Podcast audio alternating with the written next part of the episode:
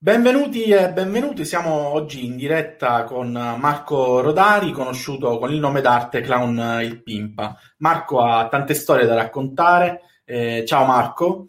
Eh, da dieci anni è impegnato a girare il Medio Oriente vestito da clown, portando il suo sorriso e la sua comicità ai bambini che ne hanno bisogno. Sono i bambini più poveri, quelli che sono innocenti, vittime della, della guerra. Con lui oggi vorremmo parlare di eh, tante, tante cose. Eh, innanzitutto, ribenvenuto. Grazie e buongiorno a tutti. Buonasera a tutti. Buonasera. Senti Marco, iniziamo da domande semplicissime. Eh, quanti anni hai? Dove sei cresciuto e come hai iniziato a fare il clown? Allora, io di anni ne ho 44, vado per i 45.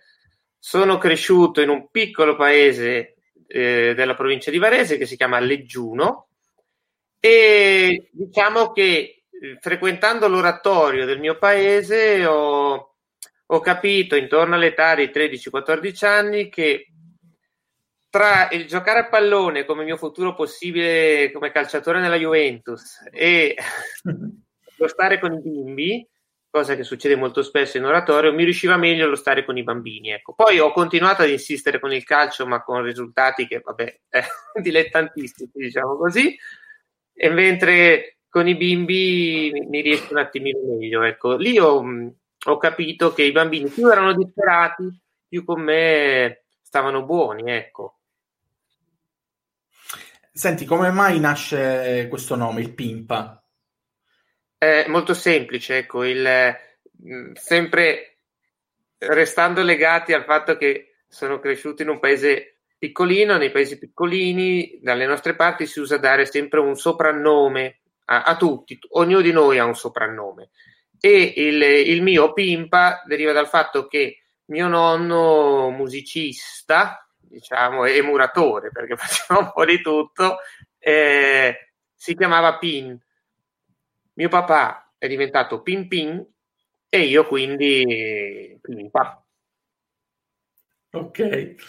Ehm, ok, mi ha raccontato un po' come hai iniziato a fare il clown, quindi con uh, regalare appunto un sorriso ai, ai bambini, eh, ma quando hai capito che per te fare il clown è diventata una missione di vita? Eh, diciamo concretamente finita l'università, ecco perché quello è il momento in cui eh, davvero finisce il tempo dello studio e devi decidere un pochettino che fare della tua vita. No? Io l'ho sempre fatto anche prima, no? lo stare con i bimbi, davvero, anzi forse anche durante l'università, la scuola superiore, avevo parecchio tempo ecco, per stare con i bambini. Però poi dai 24-25 anni ho cominciato a, a dedicarmi completamente per quello che era possibile, ecco. Poi completamente qualche anno dopo, perché finito l'università c'è stato anche da andare a lavorare, ecco. Poi ho smesso presto di lavorare, ecco, facendo il bravo. Eh, tu sei stato, cioè negli ultimi dieci anni, quindi hai viaggiato, sei stato in zone, in zone di guerra, tra queste Gaza, Siria, l'Iraq, diciamo che passi in Medio Oriente metà dell'anno, bene o male. E come organizzi sì. il tuo tempo e, e, cosa fai quando sei lì e cosa, quando sei in Italia? Allora, diciamo che eh, mi muovo diversamente perché sono zone del mondo diverse, ecco e anche momenti diversi. Io cerco di andare in questi posti quando sono più utili a questi luoghi. E diciamo che durante il periodo estivo, una lunga estate di quattro mesi, di solito sto tra la Siria e Gaza e lì eh, vivo principalmente eh, in Siria andando a trovare i bambini che si organizzano eh, in campi, quindi la giro praticamente tutta la Siria, almeno l'estate scorsa è stato così, e poi andando a cercare i campi dove vivono questi bambini, girando le città e organizzando anche spettacoli proprio all'interno delle, delle, delle città, parlo di Aleppo, di Damasco, e poi ci sono anche tutte le, le strutture che, che, mi ospitano. Ecco. In più, io vivo quasi in Siria, ad esempio, sempre con i missionari che hanno la loro chiesa e lì portiamo tanti bambini. Ecco. Diciamo che il primo approccio è proprio lo spettacolo del clown. E poi, se è possibile, le altre due cose che mi piace fare in quella mezza giornata che viviamo assieme è il fatto di eh, fare un piccolo laboratorio legato alle arti del prestigiatore, così che i bambini poi possano portare a casa un gioco da fare poi, se a casa ce l'hanno, ecco, nella, nella loro famiglia, ecco, o, chi, o con chi li ospita. E una delle cose che veramente mi commuove di più è tornare l'anno dopo e vedere che i bambini hanno magari conservato quel piccolo fogliettino di carta con cui avevano fatto questa magia. Da bianco è diventato di un colore indescrivibile perché l'hanno usato migliaia di volte, però è straordinario ecco, pensare con che gelosia custodiscono quel piccolo gioco di magia che ci siamo regalati in quella, in quella giornata. E poi, se è possibile, per renderla ancora più bella, eh, si dà da mangiare a tutti i bambini. Ecco, un cibo buono e anche se ci sono le patatine fritte va molto bene, ecco, se è possibile, ovviamente. Senti, sarà, sembra una domanda un po', un po', banale, però diciamo cosa, cosa disegnano i bambini nelle zone di guerra? Come, come si approcciano alla realtà che vivono? Beh, eh, poi dipende, dipende, dall'età, ecco, perché ehm, molto spesso è, è, è, di difficile comprensione per i bambini quello che sta capitando, a meno che non siano proprio nel pieno del, del conflitto, no? Di difficile comprensione non è che non, non, non capiscono, ecco, è di, di, una difficile comprensione adulta, ecco, quello che stanno, che stanno vivendo, mm. ecco. Eh, però la cosa incredibile è che anche io, se ricordo la prima volta che sono riuscito a entrare nella Leppo Est, che era veramente una zona difficile, i bambini avevano perso la, la, meraviglia anche nei loro occhi, però bastava prendere un, un, sassolino, farlo sparire, farlo riapparire dentro la testa del bimbo e questo immediatamente tornava a meravigliarsi, a sorridere. No? Ecco, i, i, bambini sono i primi che si riprendono diciamo, da, queste, da queste situazioni, molto più difficile per un adulto e per un vecchio, anche perché ti porti addosso, nel caso dell'adulto, tutta la responsabilità di quello che, che sarà il futuro, ecco, non la responsabilità di quello che è accaduto, ma di quello che sarà il futuro. E soprattutto per eh, i vecchi, il fatto che tu vedi tutto distrutto e il tempo non ce l'hai più. E la tristezza più grande io la trovo lì, ecco, nelle, nelle persone, negli anziani, nelle persone che veramente hanno lavorato tutta la vita e la guerra distrugge tutto in una notte.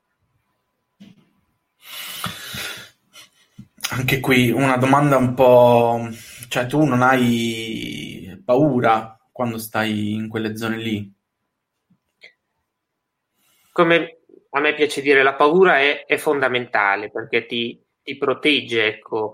L'importante, per quanto è possibile, è non andare nel panico, che è una cosa che ti può mh, mm, compromettere davvero te e chi vive con te, perché e soprattutto fino a che tu capisci per quello che è possibile di provare paura, vuol dire che sei ancora in grado di restare in quella zona e dare qualcosa di positivo ai bambini che incontri. Quando non provi più paura, eh, vuol dire che hai, hai superato il limite.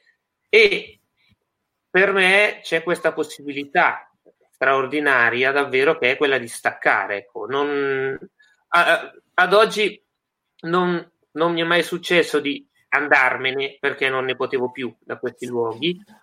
Ecco, ma eh, in alcuni momenti, in alcune guerre vissute, l'arrivo di, di, una tregua di un paio di giorni mi ha veramente salvato dalle, dall'impazzire perché era proprio una situazione complicata. Quando ho detto straordinaria è perché io piglio e me ne vado, no? perché ho un passaporto diverso da chi vive lì. Chi vive lì se ne sta lì 5, 6, 7, 8, 9, 15 anni e non ha la possibilità mai di staccare, no? E quindi è veramente complicato, eh, difficile descrivervi cosa può essere, cosa si porta dentro una persona che ha vissuto 8, 9 anni di guerra come, come in Siria. Senti, tu porti questa spensieratezza in qualche modo tra le macerie, le bombe, i missili. Ehm quindi sappiamo cosa porti, no? sappiamo cosa dai ai bambini, però cosa ti lasciano loro? Qual è la magia che si, che si crea? Ma allora, sicuramente il fatto che eh, non, eh, non, non, bisogna arrendersi mai. Ecco. Io se c'è una cosa che eh, io porto sempre a casa dai, dai bimbi, che ho conosciuto in guerra, ma anche nelle situazioni complicate negli ospedali in Italia, è il fatto che davvero hanno un coraggio che noi non abbiamo più crescendo, lo perdiamo, un coraggio incosciente, non lo so, bambino, e il fatto che non, non si arrendono mai. Ecco, questa cosa mi, mi dà grande speranza. Io ho bisogno eh, dei bambini quando sto in quelle situazioni perché se restassi solo con, con, me stesso, con il mondo degli adulti, non, non ce la farei ecco, a superare quei momenti. I bambini veramente sono una speranza perché non si arrendono, non si arrendono mai. Io non ho mai visto un bimbo arrendersi, non vivere il giorno che stava arrivando come un giorno positivo, bello da vivere. Ecco. Mm. C'è una particolarità nel fatto che tu, eh, diciamo, non sei eh, un clown eh, travestito da clown, no? Cioè, nel senso, tu sei una persona che va eh, in queste zone, ovviamente anche in punta di piedi, appunto con un eh, naso rosso e questo cappello ad elica. Ho letto, insomma, che è anche una questione di, di gu- sapersi guadagnare la, la fiducia delle persone. Certo, questo è, è importantissimo perché chi, chi, vive dall'altra parte, in queste zone, solitamente incontra solo eh, stranieri che vanno o per fregarli, diciamo, o approfittarsene della situazione d'emergenza, oppure nella maggior parte dei casi sono degli ottimi giornalisti che però sono lì a fare un'altra cosa. No? In più, il clima, il clima di guerra ti porta davvero a pensare a chi arriva come qualcuno che venga ad approfittarsi della situazione e che non voglia davvero fino in fondo interessarsi. No? Quindi per me non è semplice entrare in relazione e ci vuole tempo, non basta rimanere qualche settimana, ci vuole il tempo e devi vivere per quello che è possibile con loro e come loro. Allora poi si instaurano del, delle amicizie che sono stratosferiche. Adesso oramai io sono più di dieci anni che torno in questi luoghi e quindi ho là dei, dei fratelli, dei figli, delle mamme, dei papà, ho davvero delle nonne, ecco, quindi è un po', è un po la, mia, la, mia, seconda famiglia. Però è, è, comprensibile questo, ecco, da parte di chi vive queste zone di conflitto, ecco, e si fa fatica, è molto difficile fidarsi di, di chi arriva da fuori, ecco, anche perché eh, ad esempio io difficilmente, raramente faccio video, fotografie, cioè sono proprio anche quella una barriera grossa che si, si mette. Eh, solitamente sono loro oramai che, che fanno tutto. Ecco, io cerco di, di, vivere il mio essere clown e se lo vivi semplicemente, mi è capitato quasi sempre di poter entrare ovunque. Ecco, anche i militari mi hanno sempre fatto passare e parliamo di zone di conflitto dove chiunque può essere una spia. Certo, certo. Ehm, una delle tue missioni è quella di restituire un pezzetto d'infanzia a chi ne è stato derubato. Eh, la luce.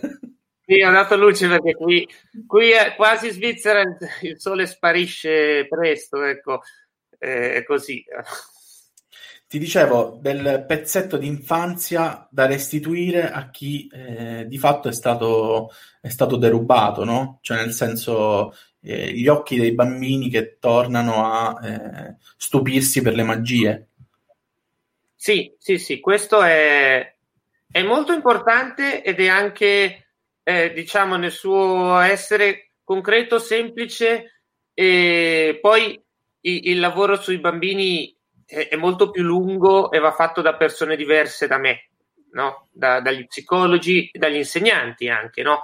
Però il clown può essere quello che riaccende la, la scintilla. Mi è capitato a, a Mosul un paio d'anni fa, quando siamo riusciti a tornare dai bambini, che erano tre anni che stavano sotto ISIS, sotto Daesh, e e lì veramente vedere centinaia di bambini in un silenzio assordante prima del, del mio momento, consapevoli bambini che andavano a vivere una cosa bella, e poi vederli un attimo dopo che sorridevano, quello può essere un qualcosa che va a sbloccare. Io penso che in questo il, il clown può essere ha un'utilità no? nello sbloccare, diciamo, riaccendere la, la, scintilla ai bimbi. Dopodiché la palla più complicata, perché secondo me riaccendere la, la scintilla ai bimbi non è una cosa così, ce l'hanno dentro, non è così difficile. Ecco. Poi è chiaro che i medici e anche gli insegnanti devono lavorare tanto, ecco, perché eh, adesso noi, noi, siamo in una situazione dove i ragazzi hanno, lasceranno o vivranno in modo diverso tre mesi di scuola no? eh, in Italia. E lì abbiamo bambini che per 5-6 anni non sono andati a scuola e adesso magari vanno a scuola e la scuola lì vuol dire stare magari 70 in una classe e facendo un, un turno scolastico. Questo succede quasi dappertutto, eh? Siri, Iraq, Gaza, di tre ore, bene o male, in una situazione dove tu come arrivi hai finito di, di fare scuola, no? Quindi è, è molto complicato, ecco, anche il, l'aspetto, diciamo, didattico. Poi c'è tutta la questione psicologica che, che emerge quando il bambino cresce e diventa un adolescente. Lì il lavoro è lunghissimo da parte dei psicologi e non sempre esistono gli psicologi. Ecco. Mm, certo che la fase più delicata no, di, questo, di, questo, percorso. Ehm, visto che hai un po' mm, citato la situazione che stiamo vivendo no, nel mondo in generale, eh, tu che la guerra l'hai vista, l'hai toccata con mano, eh, conosci i bambini che la, che la, che la vivono quotidianamente, eh, non è un po'... ci sono due, due, riflessioni interessanti da intrecciare. Da un lato la questione che eh, continuiamo a vedere questa pandemia come una guerra, no? E dall'altro il fatto che eh, in qualche modo eh, grazie a questo virus alcune guerre non sono più eh, forti e, e, e, grandi come quelle di, delle settimane scorse, cioè c'è stata anche un po', non dico che le guerre sono finite, però che in qualche modo eh, si, è, si, è, dimostrato che forse con un po' di volontà ci si potrebbe davvero immaginare un paese senza conflitti. Allora, ehm, diciamo che paragonare i due momenti è molto difficile, perché poi c'è il rischio di, di fare le classifiche no? tra cos'è, cos'è più difficile. Ecco, forse un giudizio su quello che stiamo vivendo adesso lo potremo dare a Natale, ecco, più, almeno io sono abituato a fare così, adesso ci siamo in mezzo, quindi, e quindi fare paragoni, ecco. È chiaro, una cosa che può accomunare il fatto che, che a scuola non, non, ci si va più, no? Però poi c'è un'altra cosa che invece io mh, mm, tendo veramente a distinguere no, le, le, l'emergenza sanitaria, la pandemia con, con una guerra e che in, la guerra, se tu ci pensi, alla fine la vinci eh, uccidendo. Invece questa pandemia i, i medici, i ricercatori, tutti quelli che la stanno combattendo, la vincono trovando un vaccino, salvando delle vite, ecco. E questa è una cosa che è molto diversa, cioè noi qui abbiamo l'umanità intera che è racchiusa davvero nel tentativo di salvare le vite. La guerra non vede l'umanità intera, ecco, vede una gran parte dell'umanità che se ne strafrega di quello che succede o, o, o lucra come, su, su, quello che capita in alcuni paesi del mondo. E poi quando sei all'interno della guerra non è che sì, eh, però l'obiettivo è da parte di chi la combatte uccidere l'altro, ecco, non, non, sicuramente salvare la vita del, salvare le vite. Ecco. Spero di essere stato chiaro su questa cosa perché è molto complesso per me ecco, descrivere, anche perché faccio fatica a paragonare i vari momenti di guerra che ho vissuto perché già sono diversi uno con l'altro e quindi con un'altra situazione. Però io devo trovare una cosa positiva in questo che stiamo vivendo è questo. No?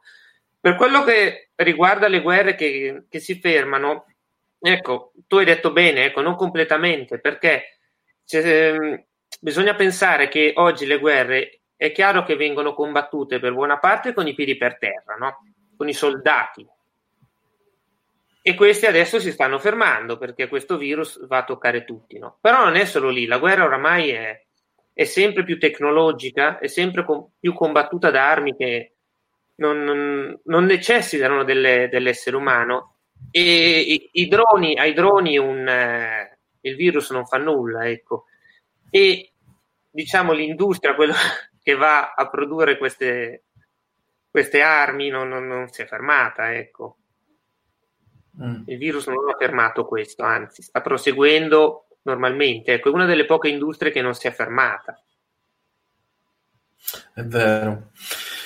Senti, hai, associa- hai fondato un'associazione che si chiama Per far sorridere il cielo. Quali sono le attività principali di queste associazioni? Quali sono, eh, perché poco fa, diciamo, magari non ti ho fatto terminare, però c'è un'attività eh, importante che fai anche in Italia, no? con uh, la formazione, con l'incontro dei ragazzi nelle scuole e anche negli ospedali?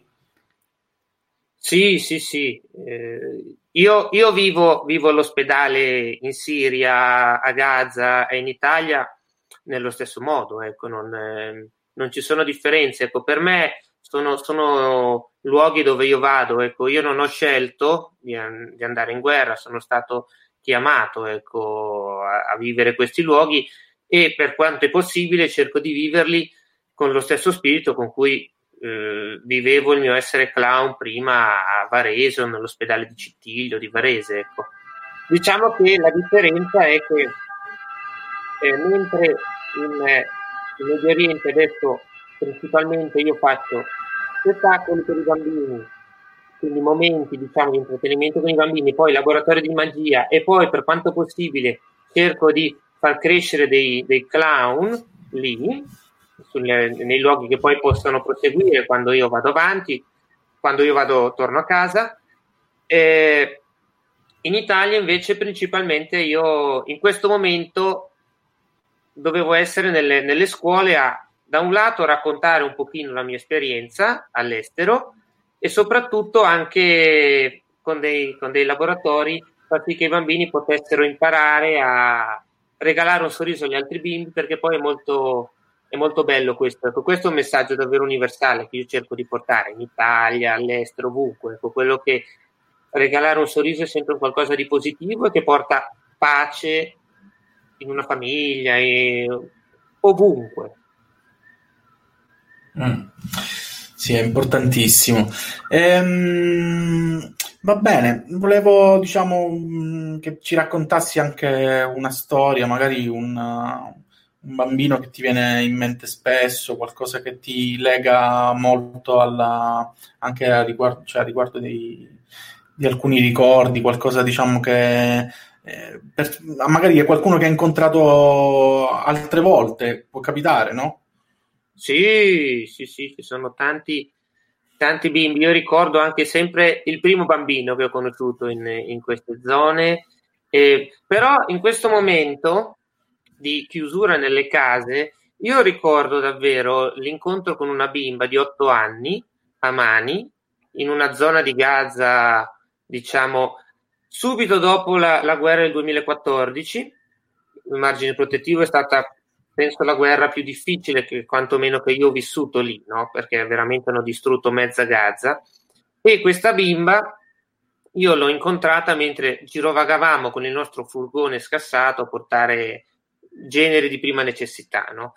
E quindi mi ha invitato, una bambina di otto anni, mi ha invitato diciamo nella sua abitazione perché poi aveva anche delle, delle necessità e io quando sono arrivato lì ho visto che questa bambina praticamente con l'aiuto un po' dei, dei, vicini, ma parliamo di un campo profughi improvvisato davvero in quel momento perché non c'era più nulla, aveva messo assieme un po' di lamiere e praticamente viveva lei con le sue tre sorelline più piccole, suo fratello Ibrahim più grande, tutti e quattro disabili e poi c'era la mamma che era ferita e il papà che aveva completamente dato fuori di matto. No? Ecco, il pensiero che questa bambina che si era fatta 51 giorni di guerra terribili, aveva la forza di, eh, diciamo, ricostruire un'abitazione e stare con...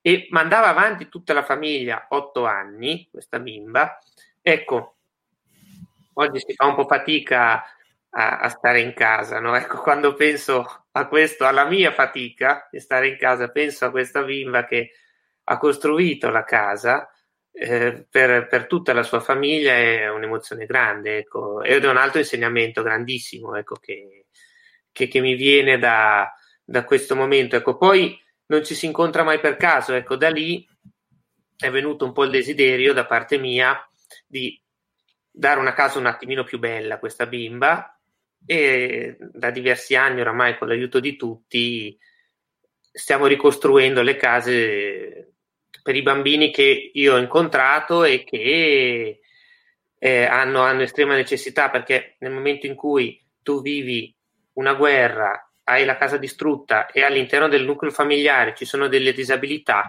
è molto complicato. Ecco, e quindi noi agiamo principalmente lì per quello che ci è possibile. Va bene, mi piace. Chiudiamo qui con questa bellissima storia e col tuo sorriso, che diciamo è importante eh, per tutti. Ehm, grazie davvero, Marco.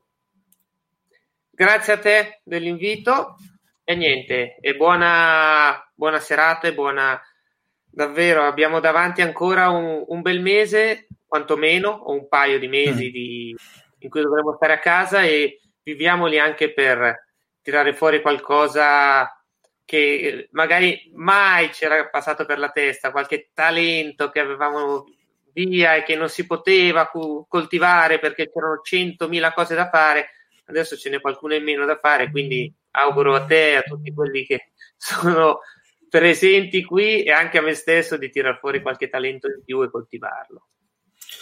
Perfetto, grazie mille. A presto, ciao. Ciao. Ciao.